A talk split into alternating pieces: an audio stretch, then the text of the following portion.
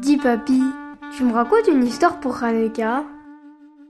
Histoire pour Hanouka, un podcast du Lab Ténois écrit par Yael Hollenberg, réalisé par David Orviller, avec les voix de Alma Veil et Stéphane Fraisse.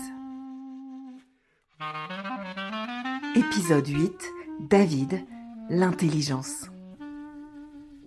Au fait, ma chérie, t'as réussi à faire ton devoir sur le livre que tu devais lire? Oui, j'ai presque fini.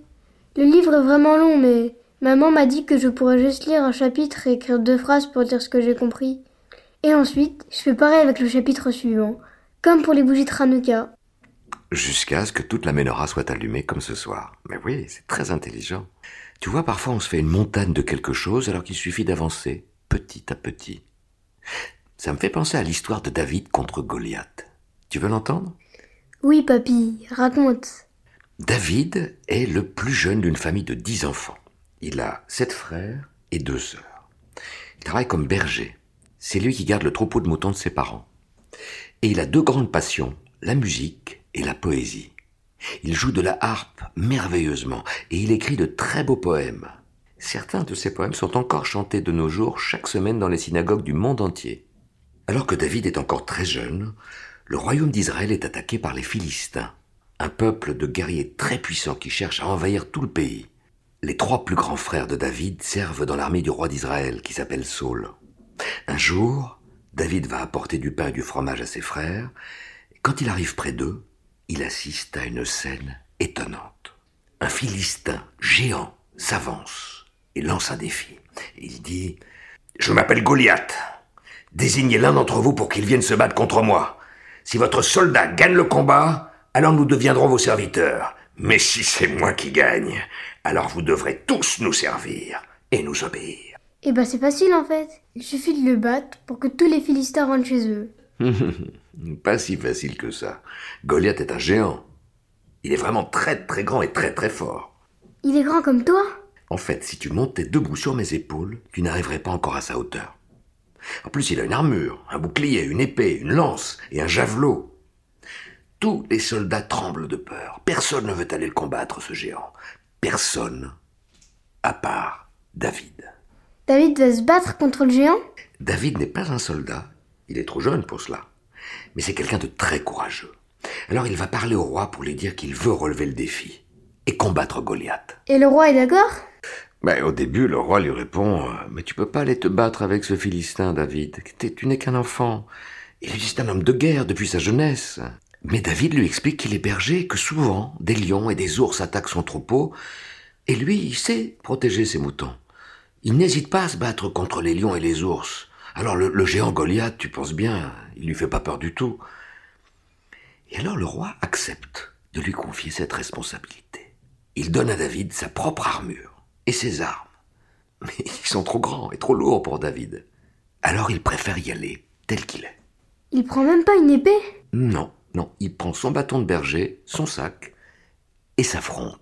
C'est quoi une fronde? Une fronde, c'est un lance-pierre. David s'arrête quelques instants à la rivière pour ramasser cinq cailloux qu'il met dans son sac, et puis il avance en direction du géant. Lorsque Goliath le voit venir vers lui, il se met à rire. Mais qu'est-ce que c'est que cet enfant? dit-il. Mais David ne se laisse pas impressionner. Il continue de marcher dans sa direction. Et soudain, Goliath arrête de rire. Il commence à avancer vers David avec son épée à la main. Alors David prend un caillou dans son sac, le place dans sa fronde et le lance en visant la tête de Goliath. Et la pierre frappe le front, juste sous le casque. Et Goliath tombe face contre terre. Et il est mort? Oui, David est vainqueur, et tous les Philistins s'enfuient chez eux. La guerre est finie. Tout le monde est très reconnaissant envers David, et il sera choisi pour succéder à Saul sur le trône. Et le petit David est aujourd'hui considéré comme le plus grand roi d'Israël. Selon toi, qu'est-ce qu'elle peut nous apprendre cette histoire? Ça peut nous apprendre qu'il ne faut pas se fier aux apparences. Eh bien voilà. On voit que les plus forts ne gagnent pas toujours, et que les plus faibles peuvent nous surprendre. D'ailleurs, nous avons déjà appris que nous avons tous des forces et des faiblesses, tu te souviens? Oui, comme Moïse. Comme Moïse, oui. Tu sais, les récits ont toujours beaucoup de choses à nous dire. Quand on lit un texte ou qu'on écoute une histoire, il y a ce que nous comprenons tout de suite, et puis il y a des choses que nous pouvons comprendre en réfléchissant, en, en cherchant d'autres significations. On appelle ça l'interprétation. Tiens, j'aimerais te donner une autre interprétation possible au combat de David contre Goliath. Tu veux bien? Oui, papy. Alors je te propose de voir Goliath, non pas comme un homme, mais comme quelque chose qu'on imagine dans notre tête. Un géant de 3 mètres de haut, tu sais, ça n'existe pas. Mais parfois, on perçoit des difficultés comme des géants qui nous barrent la route, comme des obstacles infranchissables, comme quand on pense qu'un livre est trop long ou qu'un devoir est trop dur. Oui, mais j'ai presque fini de le lire. David, lui, va juste choisir quelques cailloux avant d'affronter Goliath, un peu comme pour nous dire qu'une montagne n'est jamais qu'un tas de cailloux. Il suffit de les prendre l'un après l'autre. Et puis il vise Goliath à la tête comme pour nous dire que ce qui compte, c'est l'intelligence, c'est pas le physique. J'aime bien ton interprétation, papy. Merci, ma chérie. Et tu sais, tu pourras toujours trouver d'autres interprétations pour toutes les histoires que je t'ai racontées et pour tous les livres que tu vas lire.